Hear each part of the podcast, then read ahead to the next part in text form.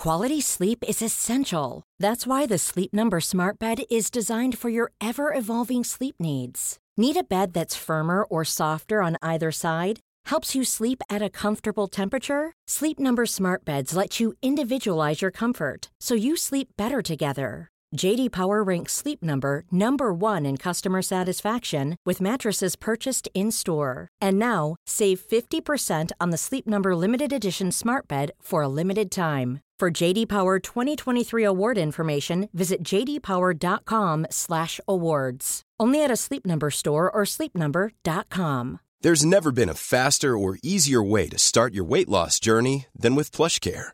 PlushCare accepts most insurance plans and gives you online access to board-certified physicians who can prescribe FDA-approved weight loss medications like Wegovy and Zepbound for those who qualify.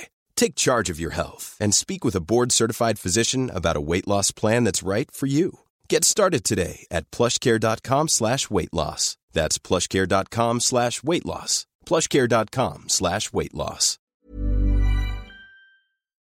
Hey, everybody.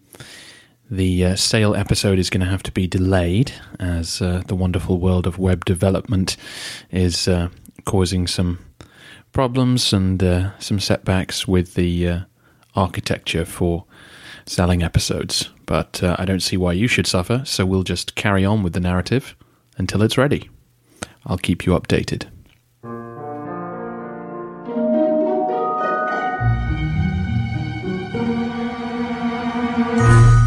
Hello, everyone, and welcome to the History of Byzantium, episode 73 Leo's Reign in the 730s. Last time, we discussed the Emperor Leo III's reign during the 720s, a time of continuing Arab raids and more civil war. We'll follow the same structure for this episode, so I'll begin with the political and military narrative and then double back for more talk of administration and iconoclasm. The Arabs continued to raid Anatolia every summer throughout the 730s. However, the Muslim chroniclers give us very few details of these attacks. When places are mentioned, it seems that the Arabs were mostly raiding the areas just over the border. Some forts are mentioned as being captured or destroyed, but they seem to be places that had been held just before the siege that were only now being reoccupied. The only town mentioned in the western half of Anatolia is Akroinon, not far from Amorium, the headquarters of the Anatolikon. The sources report that a raid was made on its suburbs, implying that no serious attempt was made on its walls, as presumably the theme armies were shadowing the raiding party, waiting for an opportunity. This reduction in the force of raiding is probably due to two factors. One is the stability of the theme armies and their ability to successfully counterattack on occasion, but the other is the ongoing war between the Arabs and the Khazars. The Khazar Khanate had been an established state for about a century now, and very much liked the situation of chaos that had existed on its southern border since the rise of Islam in the 630s. The Khazars made a lot of money trading fur and other products from what would become Russia and Scandinavia uh, with the Romans and the Arabs. They did not want a powerful neighbor to the south to threaten their interests, or indeed to threaten them militarily. Their greatest fear was always of an attack from the east by other steppe tribes, and so the growing power of the caliphate presented a potential second front that they did not want to deal with. The Arab failure before the walls of Constantinople convinced the Khagan that the time was right to march through the Caucasus again, as his people had done during their alliance with Heraclius. A long and bloody war began with the Arabs in the early 720s. For the Caliphate, this second front doesn't seem to have hurt their recruitment efforts until around 730. It seems likely that the amount of men they were forced to send to the Caucasus limited the numbers they could also aim at Anatolia. Leo was obviously very keen for the Khazars to keep fighting, so in 733 he made a grand gesture of friendship toward the Khagan by offering to marry his 15 year old son Constantine to the Khagan's daughter Zitzak or Chitkak. She was escorted to Constantinople where she would be baptized and given the Christian name Irene. It seems possible that she was a fairly young girl at this time because she would not give birth to her first child for another 17 years. She would, of course, be the second Khazar princess to enjoy residence in the palace after Justinian II's bride, Theodora. But despite this grand gesture, no formal alliance or coordinated action took place. The Arabs once again put together a huge force and marched all the way to the Khazar capital in 737. Despite an apparently crushing victory, the main Khazar army remained elusive, and the Arabs could not maintain garrisons so far north. So an uneasy status quo was formed by the end of the decade, with the Caliphate retaining a firm grip on the Caucasian kingdoms, but the Khazars more than capable of striking back if provoked. For the Byzantines, this meant that larger Arab forces reappeared in Anatolia. In 740, two large raiding parties crossed the Taurus Mountains, bent on wreaking havoc. One made for Cappadocia, sacking towns and driving off captives, while the other marched into the Thrakesion theme and attacked Acroinon again. As far as we know, Leo had not campaigned in person for over 20 years, but he saw this incursion as an opportunity. Throughout his career, he seems to have been able to read the Arabs' movements better than most. Perhaps he used intelligence more wisely for some reason. Whatever it may be, he gathered the Opsikion army and led them out himself, with his son Constantine in tow, and made for Acroinon. As usual, we don't have details of what happened next, but Leo's confidence suggests that he was able to surround the Arab army, which may have been 10 or 15,000 strong. Perhaps the Thrakesion were engaging them from the west and the Anatolikon from the east, allowing Leo to arrive and create that rarest of rare opportunities for the Byzantines a pitched battle where they were the larger army. Whatever really happened, both Arab commanders on site were killed, and thousands of men died, as well as being taken prisoner. A contingent of the Arabs made an orderly retreat and rejoined the force in Cappadocia, which then made it home safely. Strategically, the victory meant very little in the one sided war between the giant caliphate and the rump Roman state, but politically, it was an important day in the field. Leo returned to the capital in triumph, leading Arab captives for the crowds to jeer at and Arab armour to show off and distribute to his men. Best of all, his now 22 year old son was standing by his side. A dynasty that brings victory over the Arabs. That was something everyone was looking for. I've put up some pictures of what Acroinon looks like today, and uh, you can see why Leo would have thought it was a good location to trap an army.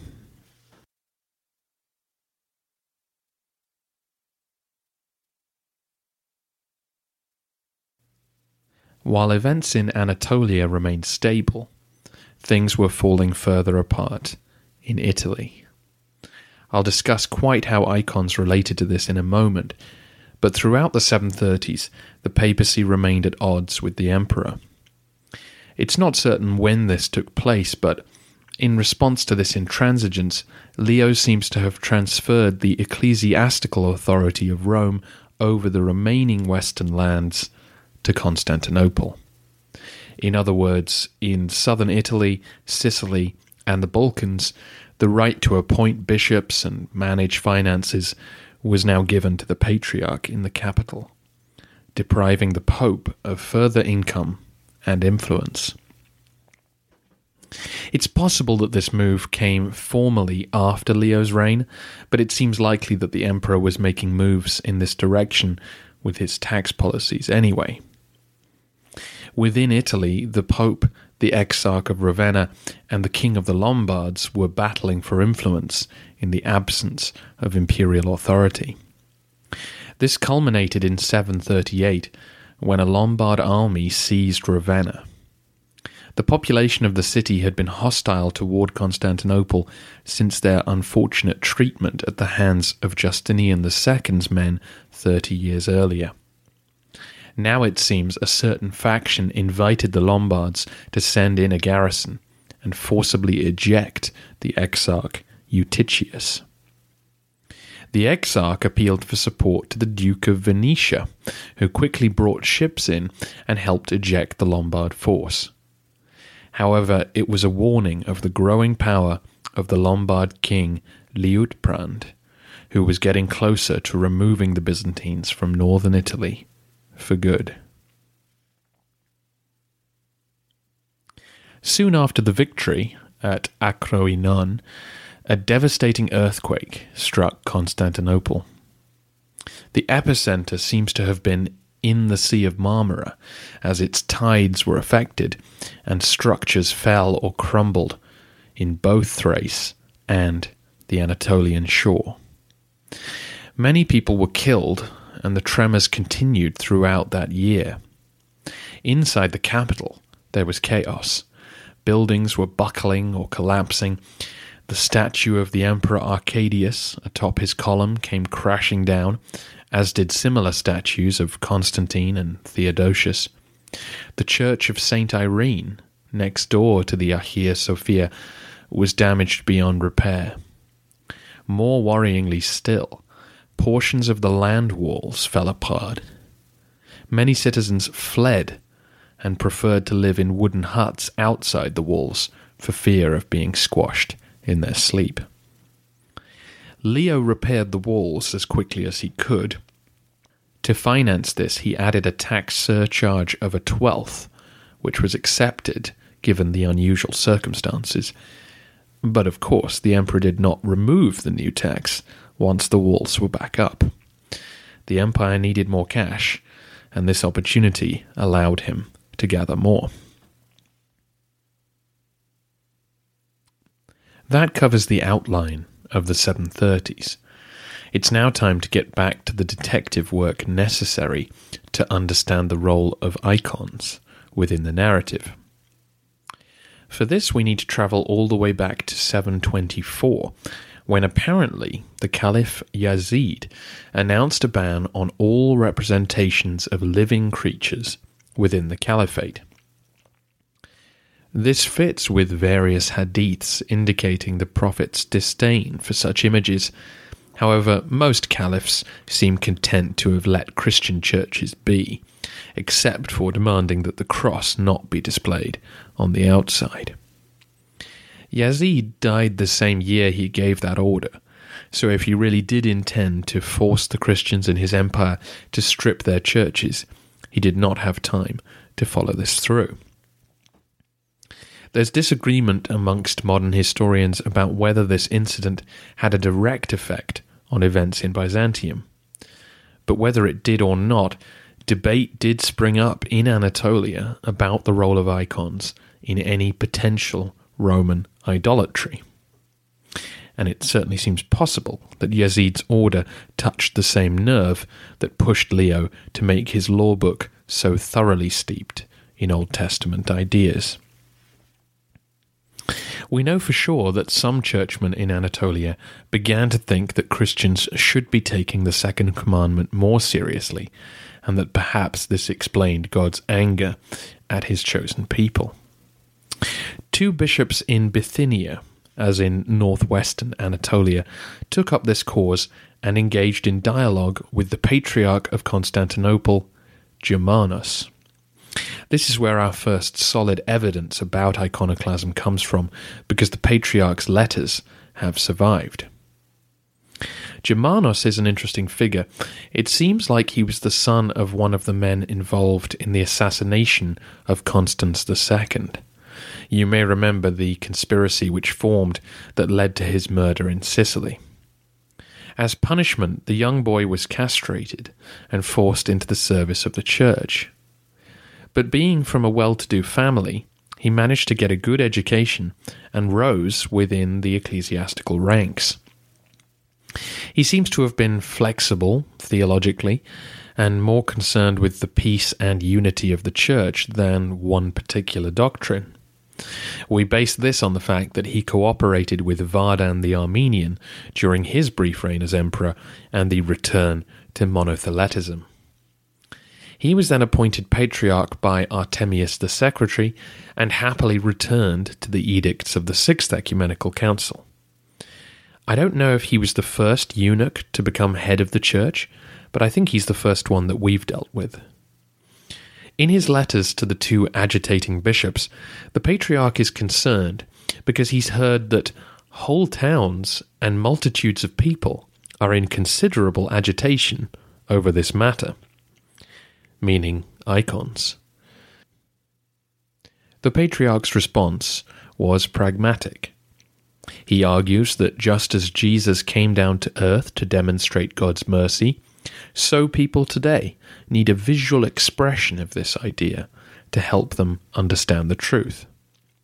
He also points out that these icons have been a part of Christian life for a very long time now, and to question their presence would be to suggest that the Orthodox Church had been in error. His concern is the ammunition that this would give the pagans, the Jews, and the Arabs, all of whom, he points out, can be accused of idolatry themselves. Think of the Muslim veneration of the Kaaba, the black stone in Mecca. Back in Constantinople, it seems likely that Leo did comment on the position of icons in the church following the eruption of Thera in 726. But based on our very limited evidence, it seems the most Leo can have asked for was the removal of certain icons from the apse of churches, i.e., that some icons were being placed prominently within the church and were receiving worship from the congregation that rightly belonged to God.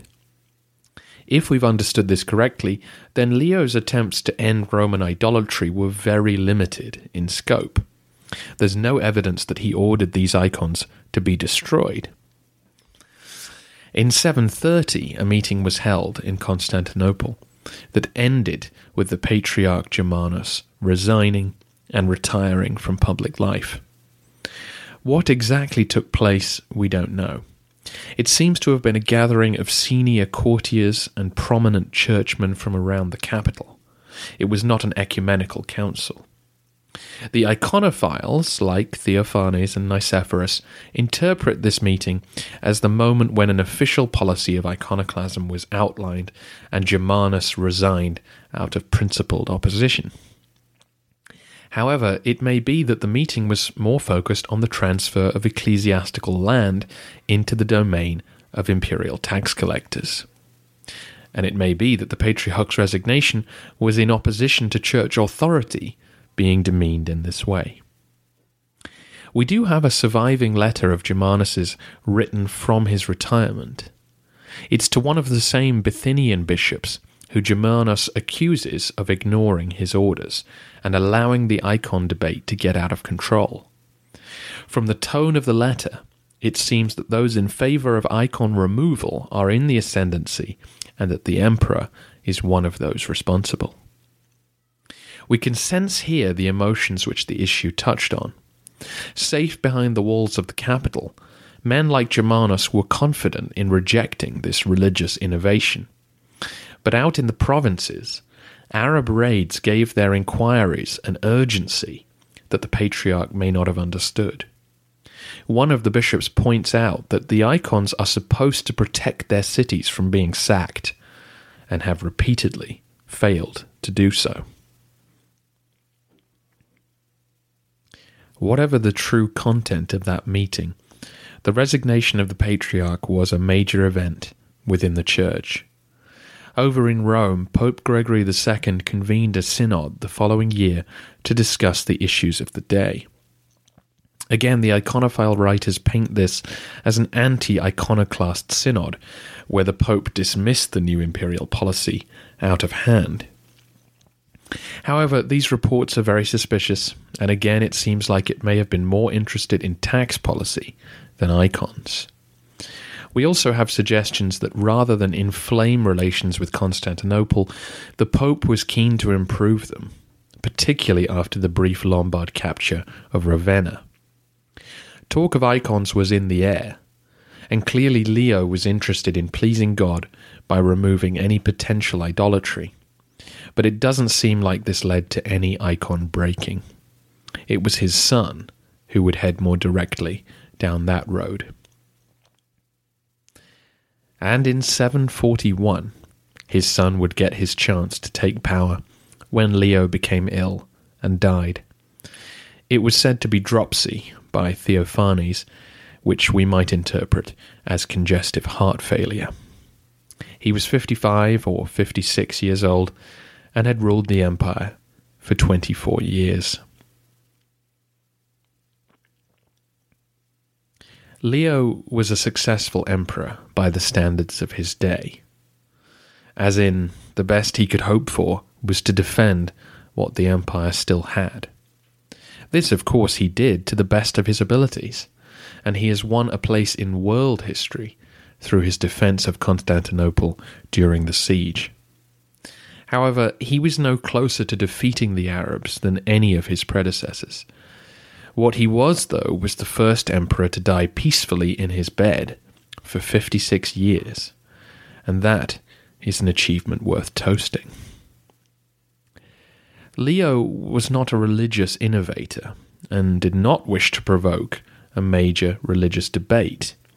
He just followed the mood of his times in searching for a way to mollify God's wrath. His immediate legacy would be his son Constantine, who had grown up to be a good leader and military commander. But perhaps the emperor had neglected his other most important ally, Artavasdos. The commander of the Opsikion would soon turn on Leo's son, leading to yet another bitter civil war. Could the emperor have foreseen this animosity and done something about it? We'll never know. But that is the issue that we'll be dealing with on the next episode of the History of Byzantium. As usual, you can contact me at thehistoryofbyzantium.com or on the Facebook page. Thank you so much for your support and for listening.